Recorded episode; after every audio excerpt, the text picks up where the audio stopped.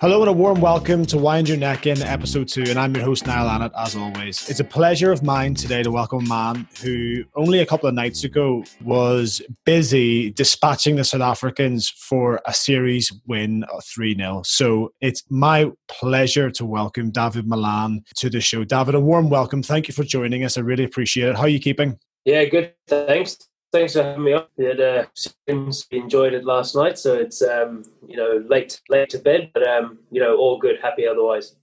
Yeah, absolutely. I'm sure you are delighted. It's it was an amazing 99, David, and and the the match itself went really well for you. I suppose you must just be like you know still on cloud nine after how it went. The partnership that you struck up there um, with Jos Buttler was just brilliant. And and how how do you kind of feel a couple of days afterwards? Are you still on cloud nine? Yeah, still buzzing. Um, you know, first and foremost, to win a series is great, um, but then to actually contribute in the way that I did um, is extremely pleasing. Um, you know, so at the time when you have done it, especially when there's no crowds at the moment, you sort of it doesn't really sink in. But then when you get back to your room and you wake up the next morning and you start sort of um, thinking about what happened, that's when you start really enjoying it. Um, you know, so it's been um, yeah, it's been a good day thinking about it.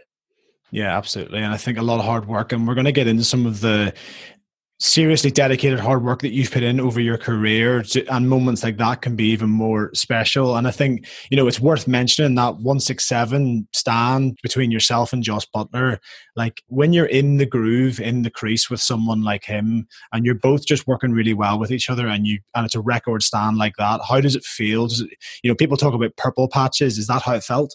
I wouldn't say that. I think i think the way 20 and especially cricket works is it's very rare that both guys go well at the same time.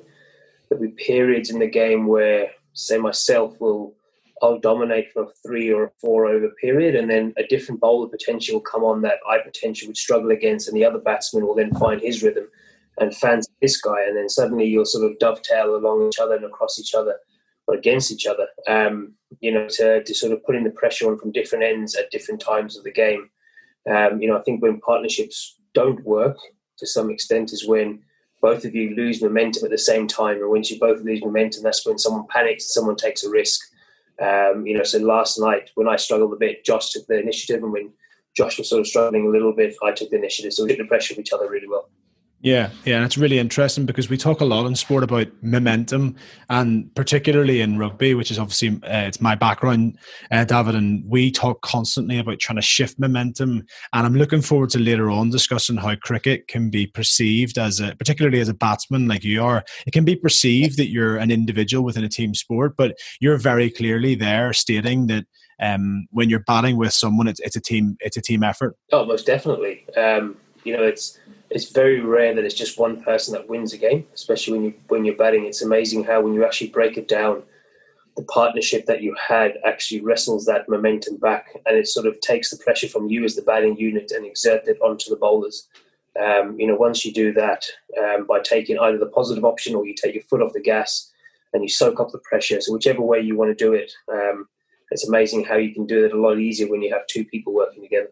Yeah, absolutely. And I think, I mean, obviously, everyone in the UK, particularly in England, where I'm based now, is going to be well aware of the incredible effort you put in there. But the perfectionist in you, the the the dedicated hard worker that, having spoken to people who know you, um, say that you are. Are you frustrated to finish on 99, or is it a matter of just getting the job done for the team? Yeah, I think in hindsight, when you look back, you know, when you need two runs to get 100 and need one run to win, uh, you're disappointed that you don't hit that ball for four um, you know, but in the, in greater scheme of things, you know, the only thing that's different is you have a a one in the one column instead of in the 50 column and the 100 column instead of the 50 column. Um, and ultimately, you know, even though you pay to score 100, you pay to, to win games of cricket and, and, you're selected to win games of cricket. And, you know, that's probably the more satisfying bit for me is especially from my side is that I pride myself on being there at the end to win games. The game before, I contributed well to winning the game, but I didn't finish it off. So I was disappointed with that. So I was pleased with my performance that I didn't just contribute, that I was actually there at the end. Yeah, big players are there in the big moments, and you certainly were there the other evening. And I suppose, you know, we're going to go through some of the um, emotional and mental aspects of what it's like being in the crease in big pressure moments. And before we get there, I think there's a different side to the world at the moment, and particularly in cricket players. You know, you guys are in this biosecure bubble in inverted commas, and I know that's a very different biosecure bubble in the UK than it is in in South Africa where you are.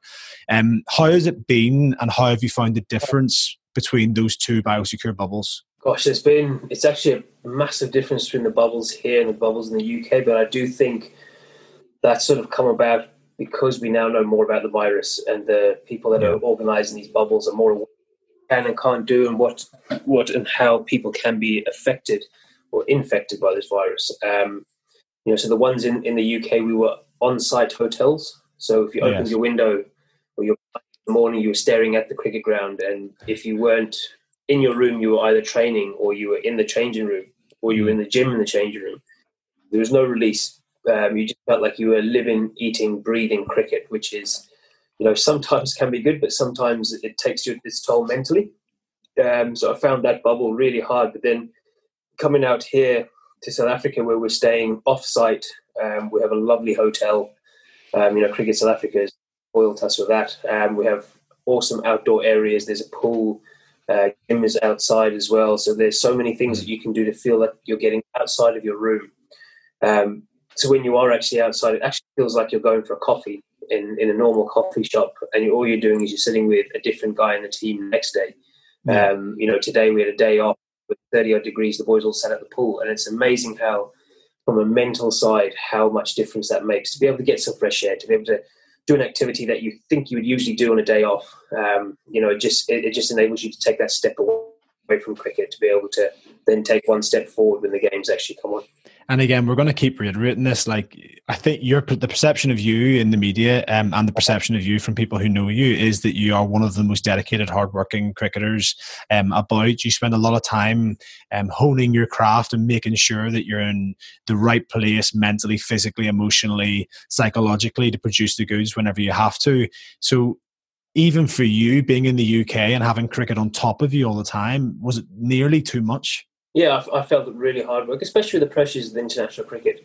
Yeah. You know, the scrutiny. I know there's no crowds. You, you know, it, especially with this lockdown, I feel there's more time for people to write things and there's more time for people to think up things. So, you know, there's no release now with Twitter and Instagram and, and, you know, the internet, newspapers. There's just so many people that have opinions. So when you have all of that go along, plus you're stuck in cricket, plus when you want to socialize and do something different, you're sat around 15 cricket again and and then it just becomes constant cricket, cricket, cricket, which switch off from it, it becomes quite hard. Um, and you know, I'm a bit of a cricket badger, but you know, there's enough is enough sometimes. Um, but you know, it's you know, it's it's what we signed up to do. We knew what we were getting ourselves into uh, with these biosecure bubbles. So at the end of the day, you know, it's something that we just had to get on with and, and get used to, find ways. You know, Call of Duty, I think, is uh, probably earned a lot of money off the boys uh, in, in, these lockdown bubbles. Um, you know, with the amount that they're playing, because that's that seems to be the way that the boys are spending a lot of time with the earphones on and, and, and you know sort of working is it the quads they work in their quads to yeah. to sort of get through the days um you know it's been quite exciting from that point yeah, so I mean, the war zone must be massive. It's I, am not sure if you're a big gamer, but I mean, we were we had uh, Duncan Weir, who's a Scottish international um, rugby player, on last week, and he was saying that in their biosecure bubble they had um, a golf simulator put in the into the hotel. And I know in South Africa you've actually been able to play golf, but I mean, being a big golfer, which I know you are, I think there was some course records being set at uh, all over the all over the world because anything on the green was a gimme putt, which I thought it would suit me down to the ground. I have to tell you, but I mean, for you personally, um, it, are you a gamer? And if you're not a gamer, what did you what did you fill your time with in the UK? Yeah, so actually, the, the UK bubble, I took my Xbox with me, but I didn't actually play it. You know, I think I, I got into the bubble and I first sort of thought, well I'll pop it in tomorrow and I'll plug it in and I'll start yeah. something tomorrow. Um, but because the you know we sort of you get in and then you have 24 hours waiting for your result back from your COVID test. Once you're then free, you're allowed to leave your room. Um, you know, and then as soon as you're allowed to leave your room, you have training and training with the international or with, with England. It's not just a couple of hours. You're there for an hour and a half, two hours. You're in or out. You know, you have a, a session either before or after. Then the training sessions pretty much last for about three and a half, four hours. Wow. So the time you you're training, by the time you've had your gym, by the time you then had lunch, or whether you, it's an afternoon training, you're, you're pretty much wasted five or six hours of your day. So by the time you get back to your room at three or four o'clock, you're actually pretty knackered. You have a bit of a chill, watch a movie or something. It's then dinner. You then socialise in the team room for maybe an hour or so, and then you're straight back to bed. Um, watch another movie, and you're it's the same routine the next day. So yeah, um, I think the, the good was that it wasn't too long a build up. I think the way the ECB structured it was really good, especially for the white ball cricket um, that we weren't in there for any days we didn't need to be in there. Um, you know, so it was sort of play, day off play, day off play, travel, two days of training, play, day off play, day off play, out mm. of the bubble. Um, actually held quite well. Yeah, definitely. I can imagine. So, I mean, I want to I want to take you back slightly from from a couple of days ago, and I want to take you to that that second test, or um, I, am sure you call it test, or, or the second game in the series that you just played. But that that was a big one for you because man of the match in Paarl, which is your hometown, born and raised there, playing at um, what I imagine would be your home ground, probably with family and friends. You know, if not uh, uh, able to be there. I'm not sure on the, the lockdown restrictions in South Africa, but you, a very close community that you were born and raised in, coming to watch you play for for England. But you had an amazing game. How do you reflect on that?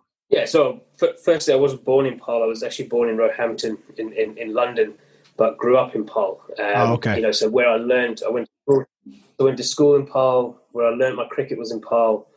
You know, I spent hours and hours and hours at that ground um, you know, trying to be developed by cricket, uh, Boland Cricket, which is the the province that it's uh, that it represents. Um, you know, so to go back there was awesome. I actually went back there in February with this for the same England team. Played a warm up game and got naught there, so that was a bit disappointing. My parents actually came and watched, and I got one. I faced one ball, so that was disappointing. uh, and this time, luckily, they couldn't come and watch. Um, you know, not luckily, but it would have been nice if they were there and, and a full house. Um, you know, I at one point I was fielding on the boundary and I turned around and the guy who coached me at school was sitting on the boundary. He was helping throw the balls back, and no you know, way. on the other side of the ground, one of the was a guy that when I go back to, to South Africa to see my parents and I need work done, I need some help done with my cricket, I need someone to throw me balls. You know, he's there to throw me balls all the time, so he was there as well. So, you know, I felt really familiar being there, which is a nice feeling. Um, you know, and then to score runs and win the game there was was nice. As I said earlier, I'd, I'd love to have been there at the end to, to walk off with a win, um, but you know, I ended up contributing well enough to to get us over the line. Yeah, that sounds really special. It sounds like you know uh, these things, you know, in sport, sometimes they don't always come full circle, but to be there and to see familiar faces of people who help mold and grow you to get to that, to that, um, I'm sure they wish you were playing for South Africa, but I mean, to be there watching you play um, outstanding cricket at the end of the day, true fans and true friends and family, that's all they really, really care about, isn't it? Yeah, that's right. Um, you know, it's amazing how often on your way up you forget the people that you were with on the way or down at the bottom. Um, you know, so it, it, was nice to be there, to be back. Obviously, we weren't allowed to speak to the guys and to see them and to be in and around them. But when I was there in February, you know, the people that were coaching you, the people that were part of your age that are now involved at the province, uh, to be able to see them, chat to them, um, feel at home again. You know, it, it's amazing how quickly you forget about, you know, things that you used to be involved in maybe 10, 15, 12 years ago. Um, you know, so that's, it's, it's nice to go full circle, as you said.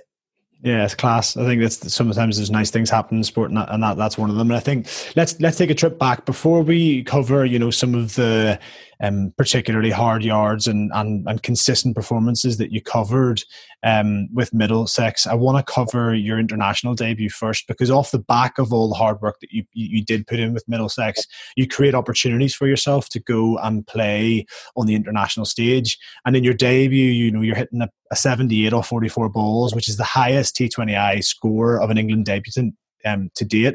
Like at that stage in your career, um, did you think what what were your projections for what your career was going to be, um, and how special was it to make your international debut? Yeah, tricky question actually, in in the sense that you know I, I was picked in the squad the year before and didn't play. You know when mm-hmm. I when I looked at the squad, I thought you know, got a good opportunity to play here. Things didn't work out um, selection wise for me then, but then when I got finally got my game um, against South Africa as well down at Cardiff. Um, you know, just the uh, the, the release of pressure almost from you know all that hard work, all the sacrifice you've made to be able to get that opportunity, yeah. and not sort of freeze. I think that was the big thing for me is that I, I, didn't freeze. I actually embraced that even more in the sense that this could be my one and only chance to represent my country. Just go out there and embrace it, have fun, enjoy it.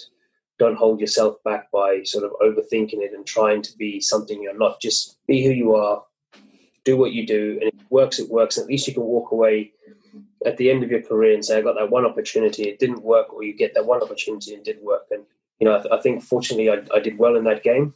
Um, and after that, an, an, opportunity came from, from that innings came to play in the tests, which yeah. then got me selected for Ashes, which is something that, you know, it's a kid's dream. Whether you grow up in England, Australia, South Africa, it's one of the biggest series that's ever played. Um, you know, especially as a, you know, me growing up in a cricket family, you watch that, so to be able to be part of that was a dream come true. Um, you know, and then since then it's just been sort of trying to be there and thereabouts with performances in county cricket to be able to be picked for England and in the squad. Um, to then, if someone does get injured or someone's rested, to keep getting that opportunity. And thankfully, every opportunity I get, I, I manage to take the opportunities, in especially in 2020 cricket, to be able to still be here. Um, you know, what's it, four or five years later um, yeah. after my I was picked in. Yeah, yeah. I think it's interesting if we touch on the um the, the the trip before you made your debut. You referenced it there. Whenever you didn't get to play, did that give you like an insane hunger to want it even more. Um, you know, because often you see when people get particularly close to these these big moments in their sporting careers or, or lives in general, um, and they're they're they're just an inch away, they're inch away. It normally goes one of two ways. Normally they're either disheartened and almost give up, or they find a new gear and a new level for themselves. How how do you reflect on the disappointment of that, and then having to kind of just put yourself to, into a different level to try and produce the goods to get back in? Yeah, so after I was selected for that first um, game, I think it was just a one-off game, um, and didn't get selected. You know, the next game or the next series was probably about three weeks later, and I got a call saying you're not going to be part of that. And then I think in that winter, other players got selected uh, to play 50 over cricket and, and, Test cricket and what have you. And I remember going back to Middlesex, starting well, yeah. speaking to the guy overseas at the time called Adam Voges, and I remember speaking to him saying, "You know what? I'm I'm almost losing the passion to keep working as hard to try and make it because I feel like every time I sort of well, after that squad, I feel like you know I didn't get an opportunity, I didn't get a chance to prove myself, and then other players are getting picked from county cricket and are getting the opportunities to prove themselves. So you know, I, I did get a little bit down from that, and you know, the one thing he said to me was, you know, you're I feel you're really, really close. Um, yeah. All you can do is the things. You score the runs. You put the the work in. If you take a step back now, all the hard work you put in over your career will just go to waste. Whereas if you decide I'm going to put it for another year or two years, and I'm going to put every single thing I have into my performances, into my way I prepare, into the way I train, um, you know, all those sort of things. You know, you never know what will happen if you go on a good run. And then it was about maybe two months later I got selected for for that 2020 series um, after off the back of a really good start to the T20 Blast. Um, you know, so it, it all sort of coincided in a really good period where I was playing well, and I had a mentor that sort of pushed me in the right direction um, as such. Yeah, you kept the faith him, and, and you know it's it's one of those things. Like I said, it, sometimes it goes either way, and, and thankfully you did. And I think we moved to that period, and um, before then, when you when you joined Middlesex, you know, I, know I know loads and loads and loads of South Africans and who have met through rugby, and they're such good people. But at the age of 19 or 20, you have a massive cultural shift of moving from South Africa to, to England. You know, I'm interested before we get to the cricket aspect of it and how you managed to work your way through to being such a consistent performer in county cricket. Like culturally, moving from South Africa to England, how did you how did you find that? Was it difficult, or did you just embrace what the UK had to offer? Yes, I, I really really enjoyed the UK. I, I must admit that the one thing I found different was um, just the way you know in South Africa you approach sport a certain way, and in England you you sort of um, approach it a different way. So in South Africa it was a sort of growing up with the school systems. It's sort of a win at all costs. You want to win. You just mm. that's what you play. Playing hard. you work your socks off. It's all performances. You want you get judged on your performances. You're there to win. I'm not saying that doesn't happen in England, but it's a little bit less of that pushy, we're here to win um, type attitude. Um, you know, everyone wants to win, but it was a sort of a, it just sort of felt like that wasn't really how you should be sort of structuring it, if you want to put it that way. Um, mm. Probably not explained that well, but it's, you know, I felt like me wanting to get better and me pushing to get better sort of seemed almost as gosh, what you know, what's this guy doing? Why does he just not fit into what you know? We, have got two hour training. Why does he want to train for three hours? Or yes, why is he not because he wants to do more, or whatever the situation is? Um, you know, so I found that really hard. It probably took me about a good three or four years to get into the sort of swing of how things are going to work in England and county cricket because every time I finished the county, I'd go back to South Africa and I'd play club cricket and I'd stay with my parents for five or six months. So I'd almost get back into the habits of what happens in South Africa culturally in, in and club cricket is taken so seriously as well. Yeah. Um, you know, so it took me a while to get out of that system to realize what I needed to do to be to fit into the English system, which, you know, in hindsight, it probably took me two or three or four years too long to work that out. I don't know how it took me that long, but, um, you know, that was something that I found um, really helpful once I worked it out um, to feel more and more comfortable in and around the system. Yeah, and then I think you know the, your Middlesex career goes on to be um, well documented. You have an amazing period there where you're, you know, as I've said before, a, a consistent performer. I, I, wonder, you know, when you when you look back at having played with guys like Eoin Morgan through large parts of your career now, club and internationally, how do you reflect on that Middlesex journey? Yeah, look, Middlesex, they were my family. Um, you know, that's all I knew in the UK. Um, you know, my development as a cricketer was through Middlesex. You know, I learned what I did in, in South Africa, and you know, the the player, the you know, the time and investment that Middlesex put into me was unbelievable. Um, you know, I can't fault that in any way.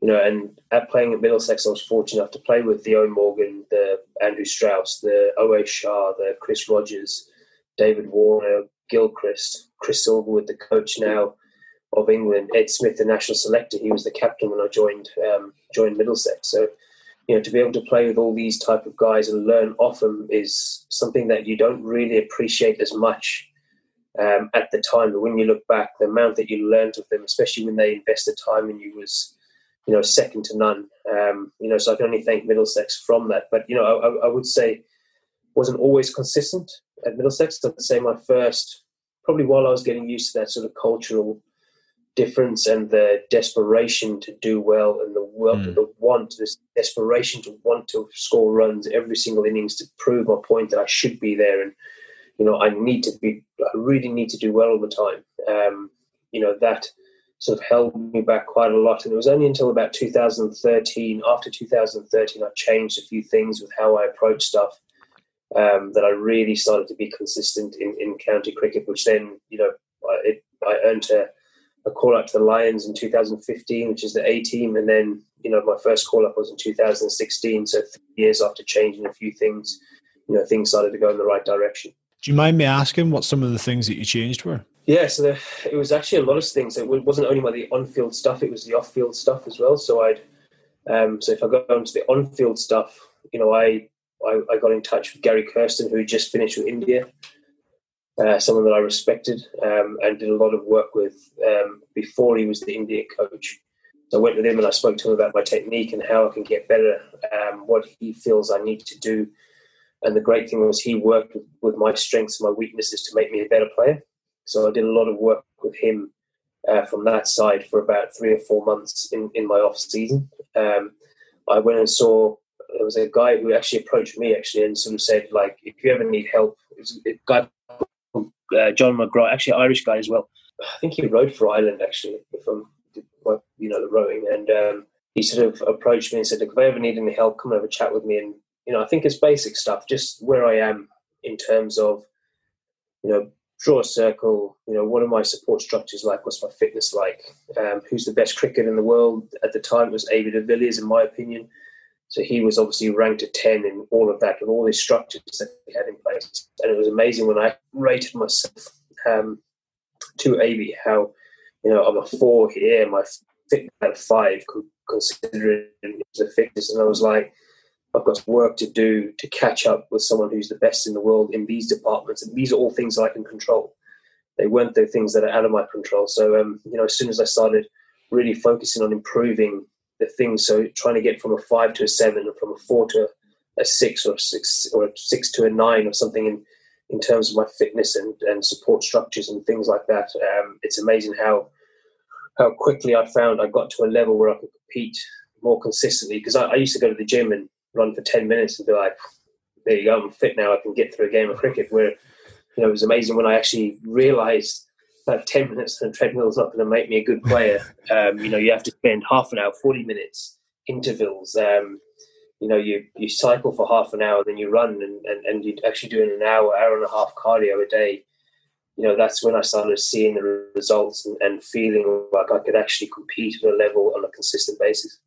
Yeah, it just sounds like you took your whole on and off the pitch um, game to a new level um, with the guidance by some some real experts. And I think one of the things that came off the back of the consistent performances at county level was your leadership qualities became um, evident and the leadership is something that you have done before. And in February 2018, you were appointed the Middlesex captain um, across all three formats, which is uh, impressive in itself. And for the people listening in, you know, we've got a wide ranging listen, listenership of people who are massive rugby fans and people who maybe don't know the ins and outs of cricket. But like the, the captaincy in cricket's massive. Like the responsibility and the, the the jobs as such that you end up having to do are huge. So firstly before we move on to the ins and outs of, of how that kind how you find that you know how would you personally describe your leadership style? Yeah so, so my so my leadership uh, leadership style would have always been asking the players what they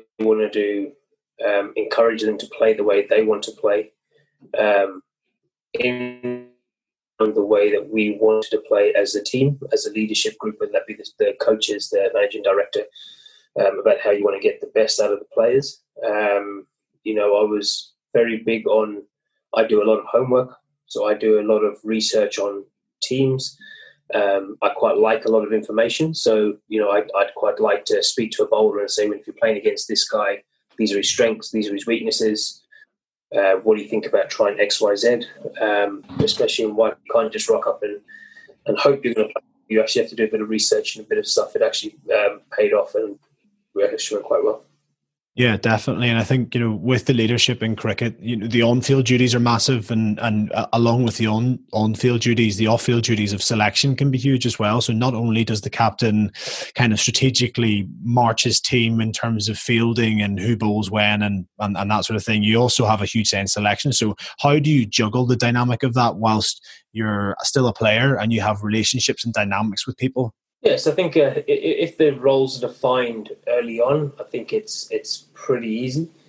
Um, in terms of when you select someone, the players know that it's coming from you.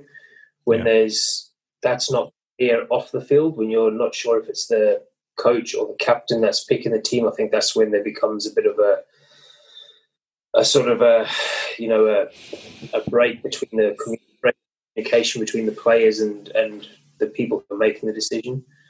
Um, you know, it is tough when you have to drop your mates um, and you have to look them in the eye and give them the reasons why you're dropping them. You know, that's it's never easy. But I think if if you in a team where people understand that it's the best for the team and it's not just people dropping you for the sake of it um, for any particular reason that you're actually doing it because you need to win games of cricket. Um, I think that definitely helps. But as you said, sometimes we as players, especially because it's an individual game in a team game, you know, you, you sort of take things really hard um, from that point of view. But um, yeah, I think if the roles are defined, it, it makes it a lot easier. But when there's um, it's up a little bit up in the air, I think that's when it becomes slightly tougher to manage people off the field. Um, you know, and then that actually makes a you know a sort of a ripple on the field where people then suddenly don't buy into what the captain wants to do on the field because there's mixed messages coming from different directions. So if you can get those structures in place off the field, players know what's happening. They know who's making decisions. Um, when you ask players to do something, they'll they'll be able to buy into it because they believe that the decisions being made are in their best interest as well. Yeah, the clarity is crucial, isn't it? I mean, the clarity just provides um, systems uh, for decisions to be made within system, um, as opposed to people feeling like picked on or whatever. But I, th- I, suppose the next stage of that career for you, David, is that you make a move to Yorkshire in November 19, 2019. And I think you sign a four year deal there. And the first thing that I want to go straight to is, you know, you speak openly about how uh, Middlesex was your family and and they, they gave you a lot. So what was the what was the feeling for that move at the time? Was it just that you needed a fresh start to try and um, bring the best cricket out in your in your world, or, or what was the thinking? Yeah, you know, I, I was thirty. What am I now? I'm thirty three now, so I was thirty two then, um, and I got to the stage where you know I felt I needed a new challenge. I felt yeah. I needed, uh, you know, a sort of, you know, I, I still wanted to play for England. I didn't think my England career was over. Um, not that I couldn't have stayed at Middlesex and, and still played for England, but I felt I wanted to keep pushing myself in an environment where um, you know you're going in fresh. You have to um, you know work your socks off to be to earn the trust of the players that you're playing with, the new players. Um, it's not a historical thing of um, oh Malan's here. This is how Mellor approaches it. We'll just you know this is how he does it. It's you go in, you buy into a new something new. You push yourself to new ideas, to new training regimes, to new to new sort of everything, um, new yeah. relationships and what have you. You know, and it's something that I really enjoyed. Actually, was you know, it was obviously daunting to move um, from a team that you've in a place that you've been at for so many years. But um, you know, once I've done it and I've experienced that, you know the change has definitely been really really good for me. It's something i've really enjoyed. Yeah evidently it's been good because you know when i was banging around google um finding out information i mean in the third match of the bob willis trophy the third round of matches in the bob willis trophy like you went on to do something which in my mind is just absolutely berserk because as somebody who could never imagine raising the bat for a hundred um, you should see the state of me whenever I'm batting on the indoor with the Safar lads bowling absolute yorkers at me. Um, you know, you went on to to get a double century um, in in that game, and that must be that must rank up there in some of the special moments in your in your career. Yeah, it was. You know, I, have never had a double hundred. I've come close once or twice, so to to have missed out before was disappointing. Um, you know, and then to go and do it in my first home game for Yorkshire, so the third game of my first home game for Yorkshire. Um, and as I said earlier, you want to be able to earn the trust of the players and respect of the player reputation for what you do in and around the change room and what you do on the field. Um, so to have scored a double hundred um, that early on in my Yorkshire career, um, you know, just to make me feel at home in the changing room, uh, to make yeah. the players go, well, we've just signed a bloke who's going to rock up and do his own thing and, you know, take his paycheck and go home and someone that really wants to to get involved and commit and, and, and to, to help Yorkshire be a, a, a, better team, if you want to put it that way, and to help contribute to them winning winning trophies. So, you know, from that point of view, it was extremely satisfying. Yeah, and it seems like, you know, from chatting to you, and obviously this is the first time we've met, it seems like your role within the culture of a team seems really important to you. Um I don't know, maybe is that is that fair to say? Because it seems like you're quite desperate for people to respect you as someone who's going to turn up and graft and turn up and be a team player and turn up and provide the goods for what the team needs on that day. Is that a fair assumption or on, on us having met for the first time? Yeah, I think I think we've all made mistakes in our career. I think, you know, if I look back at, at times where I probably haven't felt as comfortable in around a group, it's probably when I've had maybe issues off the field or stuff, you know, going on maybe at a club or whatever it may be, where you have stuff going on, and then you feel like when you go into a up to training or to a game, you actually don't feel like you're able to be the person you want to be to to add to the culture. Um, you know, so for me, it's, it's it was a big learning curve over my career that you know, no matter what you have off the field, you try and be the same person consistently in the change room. And, you know, it's mistakes that I've made over my career that I've had to learn from for that. Because um, it just, you know, it takes one thing to sort of ruin a culture to, to, to some extent. So, you know, in terms of earning respect from players, um, you know, I think that's massive. Like, no matter who you are and what you've done, players don't respect you. It's, you know, doesn't matter what you do on the field. It's, um, you know, so that's something that you have to be part of or earn. You know, you don't just people don't just respect you because of who you are, what you've done. You earn the respect of people. Yeah, it's really interesting. We had Stuart Lancaster, who's an international rugby coach and, and, now works in Ireland, on, and he talked about the credibility scale. This is the way he looks at it, and he thinks that um, through actions, your credibility can either improve or or, or go down in a negative sense. And I think that's kind of what you're suggesting is that you, you're constantly working to have your respect and credibility increased. But, you know, when you look at um, your performance over all three formats, I suppose the leading question is just which of them do you prefer, prefer the most? You know, is you're such an aggressive um, batsman who can produce on in when when it really matters, and you can also play the long game and sit in there and win long long test matches. But which do you prefer the most? So I'd, I'd say, look, I know I've done well in 2020 cricket, but I'd say Test cricket was something that I really enjoyed. Mm. Um, especially playing for England, the support you get from Test cricket. It's five days of just like full houses, people cheering, and it's like from yeah. nine o'clock morning until you go to bed or until you leave the ground at six thirty, seven o'clock at night. It's just and the scrutiny and the coverage and the you know the enjoyment that it brings to people is, is absolutely awesome. Um, it's also the toughest cricket in the sense of you make one mistake, you could basically cost the team the game. Uh, whereas in 2020 cricket, you know, you could make a mistake, but you know, someone batting at seven who closes up hit five out of the middle of the bat and you've got 30 runs and the game changes. So it's, yeah. you know, it's, it's playing the long game. Um, you know, but saying that, I'd say 2020 cricket, you have to probably be the most skillful in not only reading the game, but also having the skills to be able to take the game on when you need to. Um, so I think from a skills perspective, 2020 is probably the hardest. From a mental point of view, Test cricket is probably the hardest. Um, you know, and 50 over cricket is probably a combination of both of them. So I'd say Test cricket I enjoyed the most playing for England. I really love playing 2020 cricket for England as well, but I'd say that was Test cricket's the pinnacle. Yeah, so if we're saying, you know, in a hypothetical situation that you've got one more game of cricket left to play, which of the three are you picking? Depends how old I am. If I'm 35 or 36, I'll take the three hour one, and if I'm 28 years old, I'll take the five. Fair enough. Good answer. Very good answer. Um, no, I think it's class. I think you know, there's no sport that provides the diversity and um, within the, the sport that cricket does. You know, it's just crazy to think that there's so many different formats which which which you know um, you need to have such different skill sets in. And I think you touched on it earlier, and you talked about um, you know the the actual psychological aspect of being in that crease for a long time. And you mentioned earlier on, you said when you played your um, debut, one of the phrases you used was "don't freeze." Okay, so if we dig into the psychological aspect of being in the crease. Um, I can never relate to that in any way, but I can relate to um, an isolated skill within rugby after because I'm a hooker.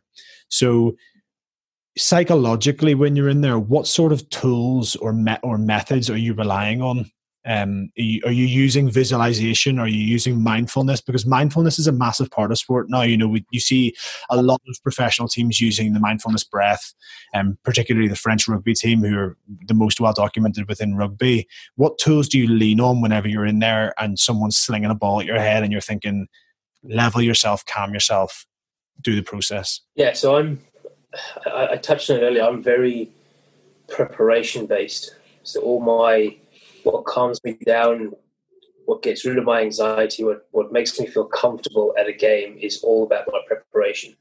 So whether that's the two weeks leading up, the week leading up, the day before, on my day, on the day of the game, the preparation actually makes me feel really comfortable and at ease. So that when I rock up at the game, I don't feel like there's going to be any curveballs. I don't feel like something's going to take me by surprise. So I quite like being a little bit over with my detail in, in how I prepare. Um, I think when you get to the crease, we all have our routines, no matter who, whether it be superstitions or routines, we all have these little things that we do that makes us feel comfortable. And there's something that I really focus on on game days to do little routines, little things that whether it's how I put my pads on, how I pack my bag, unpack my bag. It just makes me feel comfortable, which is pretty much half the battle won. You you need to feel comfortable when you're at a ground. Um, and then for me, when I'm in the moment, when you're walking out to bat and you've got a full house of 20,000 people, uh, the pressure's on, you're walking in, you're looking up, you see the guy bowling, he might be bowling really quick, it might be spinning, might be got a few guys around the bat. It's just about, you know, it's about staying as calm as you possibly can, staying in the moment, taking your time. So I'm a really big one on I make sure I'm ready and before the bowler bowls, which he obviously has to be, but I don't feel like I just need to rush because he's waiting. I make him wait. So I make sure that I'm playing the game at my pace and not the bowler's pace, not the, the captain's, uh, opposition captain team, their intensity. I'm trying to slow and calm everything down so that I'm feeling comfortable in the environment that I am or at that crease. Um, and then after that, it's just once again, it's the routines. It's clear your mind, watch the ball. It's not premeditating. I feel that if sometimes, like we all do, we get a bit frantic, you get a bit anxious, you get a bit nervous. Sometimes your legs are shaking. It's about sort of taking a step back, you know, sort of taking, you know, if you're thinking about whatever this guy's doing, it's about taking a step back, being in the moment, and then looking forward to what you want to do next. And then it's the same process again. So it's almost a step back and then get in the moment. That's of sort of my way of doing things, especially if I'm under pressure. It doesn't mean you're going to score runs, doesn't guarantee, but it just makes you feel comfortable in your little space at a time when, as you said, it, there's a lot of pressure. There's 20,000 people, there's 11 guys on you, there's cameras everywhere, there's, yeah. you know, scrutiny from all sides. So just to be able to stay in that moment, do do what you do best, um, it just gives me the best chance. Yeah, it's fascinating. It really is. It's an amazing insight into um, what it's like when you're in there. And I think the one thing I'd like to touch on is that preparation during the week. Like we in rugby do a huge amount of, of analysis on percentages and lineouts and what the referee is going to do. And I know some of them aren't necessarily um, applicable to cricket, but there is got to be a huge amount of insight into um, if you're playing against uh, a certain team that has a bowler that you know is dangerous, you're looking at the percentages of the areas that he bowls into, what he does on the last bowl of the over. Well, can you give us any insight into the, the detail that you go into there? Yes, I, I really like trends. That's something I look at is bowlers trends, field trends, um, you know, even captaincy trends, what captains do under pressure. Yeah. Do they sit back? Um, what does a bowler do if you hit him for four? Does he come harder? Does he take the pace off? What's his defensive option? What's his attacking option? So if I'm if we're behind the game and I walk out, how's this guy going to bowl in an attacking situation? If we're on top when you walk out and he's just taking a wicket, how what's he going to do from a defensive point of view to stop more leaks of runs? Um, yeah, you know, I, I might look at the trends of what they do more under pressure more than what they do because I think everyone goes back to what works for them initially, and I really like doing that. It makes me feel comfortable, makes me feel like I'm one step ahead, um, so that I know that if this guy's gone for seven off the over and there's two balls left, that it, there's a high percentage from his trends that he's probably going to bowl a slower ball and a full length ball for argument's sake in this specific time of the game. Um, so that I'm not taken by surprise if he does bowl that. Um, you know, and I, I, go into a little bit more detail than others. Other guys, like a Ben Stokes, will just rock up and watch the ball, hit it out of the park. He's that talented, and that's what gets. But for me, I feel I need the preparation, as I said, to make me feel comfortable and make me feel like I'm one step ahead. Yeah, it sounds like it's like a game of chess. You know, you're constantly trying to um, trying to preempt but at the same time you you said it earlier on you just want to make sure that you react and hit the ball you just want to react and hit the ball but within that subconsciously there's all the detail and all the analysis that you've done to create layers of decision making for you um, within the high pressure moments. And I think the, the last part of this kind of analysis aspect I want to touch on is the review because the review is hugely useful. You know, anyone who has worked under good coaches knows that there's this loop there's a, there's a feedback loop and and there's they tell you what you should do or what you, they encourage you to do. You go and do it and then you have to review what that looks like. So as someone who analyzes the game in what sounds like great detail how do you attempt to review your performance? Yeah so i'm once i get out i go and look at the the laptop and I go and I go and watch whether I face five balls, twenty balls, hundred balls. I go and watch the majority of those balls to see just how my movements were to see if I was moving as freely as I felt I moved or if it was something that I was doing wrong at the time. So I like to look at that from a technical point of view. Um, I think when it's amazing when you get out and if you're actually honest with yourself while you're walking off, you actually know if you were switched on, you know if you were in the right mindset, you know if you were your intensity was in the right place, you know if your yeah. thoughts um, you know, so I do I, I, do walk away and I think about that. So that's sort of on the day um, I put it to bed maybe about 15 or 20 minutes once I got out.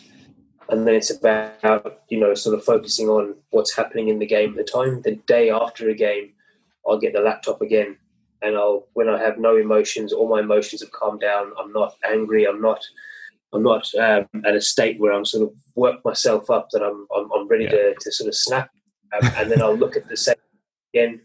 I'll readdress what my mindset was and see if what, what I thought after the game was similar to what I thought once I've calmed down. Um, because it's amazing when if you how many times you do a review when you're being a little bit emotional and your emotions are high, how you find so many issues and you find so many.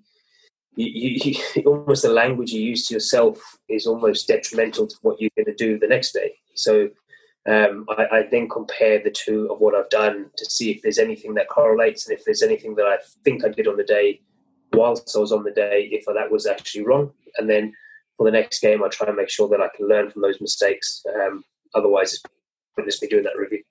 Yeah, it's class. Uh, it's re- it's really interesting. Um, you talk about the emotional side of reviewing. You know, I, have done it myself. I've watched training back, and, and after training, I'm thinking like I am the worst rugby player in the planet. And then you'll go back and watch it a couple hours later, and you're like, okay, I'm bad, but I'm not that bad. So there there is definitely like an emotional state that you can where it's actually uh, counterproductive to to analyze or try and improve on yourself. I think you touched on something really interesting there. You talk about the your inner voice, your self talk so, can you give us some insight into uh, when you're in the crease, what that looks like? Yeah, so I try and keep as positive as I can. I think I've learned that sometimes, especially if like someone's bowling really quick, or you know someone's moving the ball in different directions, and you're not comfortable, you're not working. You know, you feel like he's going to get you out at the time, or you feel like he's got the pressure on you.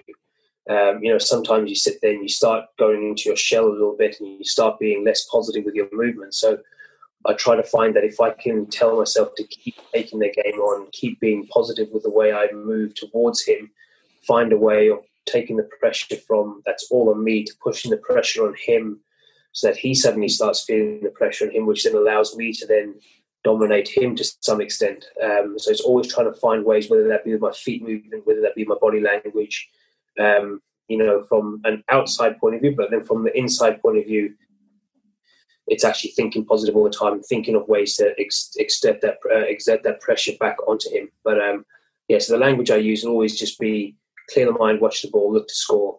That would be the type of things that I use to get me in a positive mind uh, mind frame or mindset when I'm when I'm out in the middle. Yeah, I'm writing that down. I don't even care that we're recording. I'm writing that down because that's gold dust. Clear the mind, watch the ball, look to score. I think there's something in that, you know, and um, in an effort. I mean, what you've summarized there is constantly looking to shift momentum and shift pressure away. That's that is you're looking to try and shift momentum and shift pressure to the opposition to to enable you to score um, the best runs that you can. And I think in an effort to start to try and round it up, you know, I want you to try and um, just humor me here, David. Um, I want you to try and humor me with the the concept of I'm stood this pale little Irishman in the crease, okay? But when someone's coming in to sling a ball at you, what are the really intricate cues that you're looking for? Is it is it um, their hips because of the way their hips go? Depend. Is it the hand release? Is it um, the way the ball is actually in the hand before the, they've even released it?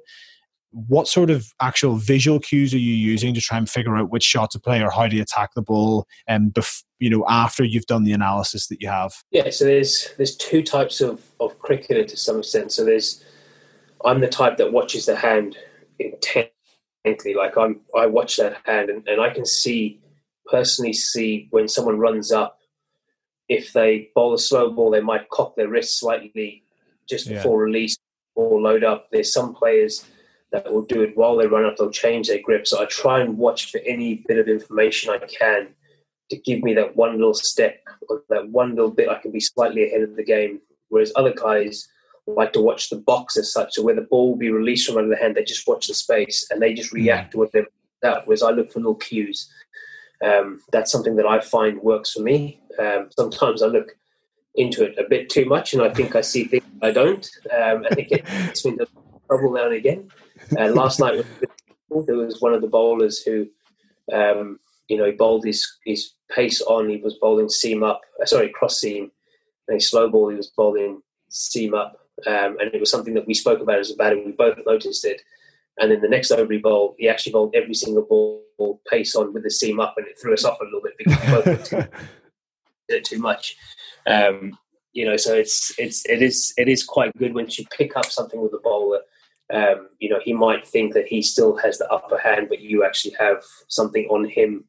Yeah. Um, way or not slightly different, but it's um, you know you have something on him. It's crazy. Well, I can visualize it, and I'll tell you, I'm still absolutely bricking myself, and I'm probably just going to give it the old miss. Um, I, I suppose, as we said, to round it off, you know, give us some insight into how do you word this? Give us some insight into who the, who the best that you've faced. Who are the people that have given you trouble? Who are the people that you've thought I need to be? I need to be at ten out of ten here to score runs. Yeah. So actually, you know, funny enough, Kagiso Rabada that plays for South Africa.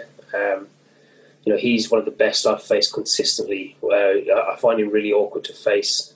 Um, you know, he's quick, skillful, has you know he has everything in his armory from Yorkers to slow balls to bounces. I find him um, really, really tough. You know, I think the Australian players in Test cricket that I've played against, I've found them, you know, really, really hard work. They're really quick and they don't drop their pace throughout the game.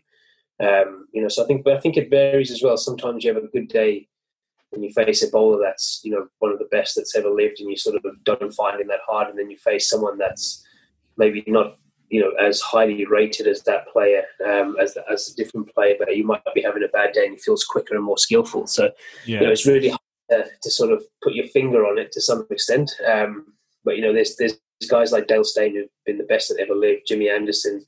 Stuart Broad, guys that that I've faced, and I thought, you know, on a day like I just don't know where I'm scoring a run against um, they're that good. Um, you know, so there's too many for me to list. I could be here all night oh, to tell you about nightmares. Yeah, yeah, no, of course. I suppose that's the beauty of the challenge, and it sounds like you love the challenge. You love the the challenge of having to face these guys. Um, I think you know one of the things I'm keen to touch on eh, in the last couple of questions is what about off the field, David? Like, what is it that um, that you like to do when you're away from cricket? What's what's your off button in terms of getting away from thinking about uh, Dale Steyn throwing Yorkers at your head? You know, what is it that makes you switch off? So I've, I've got a dog. I've got a little uh, Maltese dog that I absolutely. Oh. So I, I, try and spend every single opportunity. My wife will probably not like that, but I spend every opportunity I can with the dog. Um, you know, we so love dogs here oh, if I go for coffee, the dog comes with me. If I go to a restaurant for lunch, the dog comes with me. So I'm, I make sure that the dog is sort of part of my life. Um, you know, I, it's going to sound really boring, but I really love going to the cinema. Um, and I love going to the cinema by myself, funny enough, because it's nothing wrong with that. Nothing wrong with that. Exactly. No one can bother me. I don't look at my phone. I have no distractions. It's the one place where I two hours of just being like looking at something and just watching this movie and just being able to relax without any pressure. That's sort of you know something that I've um, I, I, find gets me away. But you know, apart from that, it's just the normal things. You go out for dinner when you can. You just find ways of getting your mind off off cricket because if you just think about it all the time, which is something I used to do as a kid, it, it just burns you out. It just wears you down to the extent where you just you actually hinder yourself and you just get worse and worse. Yeah, absolutely. Uh, quickly before we move on from the cinema thing, because I'm a massive cinema geek. Favorite genre of movie? I love anything action wise. I can tell you that. Way. Anything action. that just bit of action there. Do you know what? I've, I've actually started watching because I've, I've, pretty much completed Netflix after all these bubbles. I bought a zombie movie from I don't know South Korea. Or something. So I got into zombies now, so I don't know. no, no, no. I've I've seen this. I've seen this. The Korean zombie uh, uh, TV show. I watched it. It's called The Train to Something. I started watching that. Um, so it just shows you what I got myself into. Hey, too many bubbles. Too many bubbles. Okay, so um, we look forward to um, what's coming next. Okay, and I think you've got a couple of big uh, big things in in the pipeline. You know, firstly, I'd like to say a big thank you for your time. It's an amazing effort for you to jump on with us only a couple of nights after your your amazing victory, but the party doesn't stop here. You know, you're flying to Australia now to take part in the Big Bash for the Hobart Hurricanes.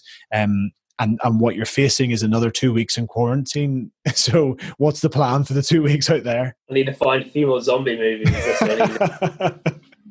uh, yeah, I'm, I'm dreading that it. You know, it's I find, as I said, I found the English one bubble pretty hard when you're still able to get out for three or four hours a day. Um, so I'm, I'm pretty much dreading this. I'm probably going to have to sort myself out mentally over the next two or three days and prepare for that mentally and yeah, just sort of what I'm going to experience. But you know, it's going to give me times to find a few more shows and to get better on Warzone. I think. I think. Uh, yeah. As, as well as you know they they've been pretty good in the sense that they're going to give us a lot of gym equipment. So it gives me time to actually work on my body and, and, and look after myself and get myself ready for a tournament which you don't really usually have uh, from tournament to tournament in the winter. So the two week period will actually give me time to sort of get rid of a few of the niggles that I'm, I have at the moment uh, this old creaking body uh, try and get that sort of nick for the for, for the Hobart Hurricanes because um, you know I'm thoroughly looking forward to playing out there. Something I've always wanted to do. So um, it's going to be good fun yeah, so your first time in the Big Bash. I mean, what does the Big Bash present for you? Um, the opportunity for you? Well, I think any cricket you play in these tournaments gives or presents you an opportunity to stake your claim not only internationally but for other tournaments. Um, you know, the big thing about these tournaments and it's something that doesn't get touched on enough is you play as an overseas, you're expected to score runs. Um, the standard of the tournaments are very, very good. So it's as close as you get to replicating international cricket. So the more tournaments you play, the more you get used to the expectation of being an overseas, which is replicates the expectation of playing for your country where you're expected to score runs every time. Um, you, are moving into a new environment where you have to fit in straight away. Um, you have to buy into the culture, which is a different thing. So you learn so much about yourself as a person uh, from that point of view. But then from a cricketing point of view, it gives you an opportunity to improve your game, work with different coaches, work in different conditions, expand your game in certain things. You know, there's you know, if if you keep playing well and you play international cricket, there'll always be a tournament, uh, or sorry, a, a, World Cup or a, a, a, world tournament, whether it be in India or Australia or Bangladesh or South Africa. So the more conditions you can get yourself around to, the more you'll learn how to adapt if you ever get to a stage where you're playing there in, in the future, whether it be again for the same tournament or, or internationally. Yeah, absolutely. And I think, I mean, eh, to to to to finalize, you know, I've seen the Mumbai Knights on Netflix documentary. Surely the IPL's on the cards next. It would be amazing to go and play um, in the biggest competition eh, for cricket in the world. Yeah, look, that would be the dream. Um, playing IPL, um, you know, in terms of tournament-based things, is the pinnacle. Um, you know, so to be able to be part of that would be absolutely oh, like fantastic. You know, whether or not I'll be lucky enough to get in, there's a different story. That's there's a hell of a lot of good players that put their name in. Um, you know, so hopefully, uh, you know, there's someone that uh, likes the look of me and, and, and could put in a bid. Um, that would be very exciting. But you know, if I don't end up playing there, it's not the end of the world. It's it's it'll be a great experience to get involved in. But you know, it's it's not the be all and end all. Yeah, absolutely. Well, I think as the South Africans over here say, we'll be holding thumbs for you. And um, that's fingers crossed for everybody in the UK. Um, I think it'll be amazing to see you out there. And I just want to say again, like a super big thank you for taking the time to give some insight there from someone who's doing it at the elite level. Um, you know, only a matter of days ago. And um, I hope you get through the quarantine okay and absolutely smash it for the Hobart Hurricanes. So look after yourself and thank you very much, David. Thank you very much. Appreciate you having me.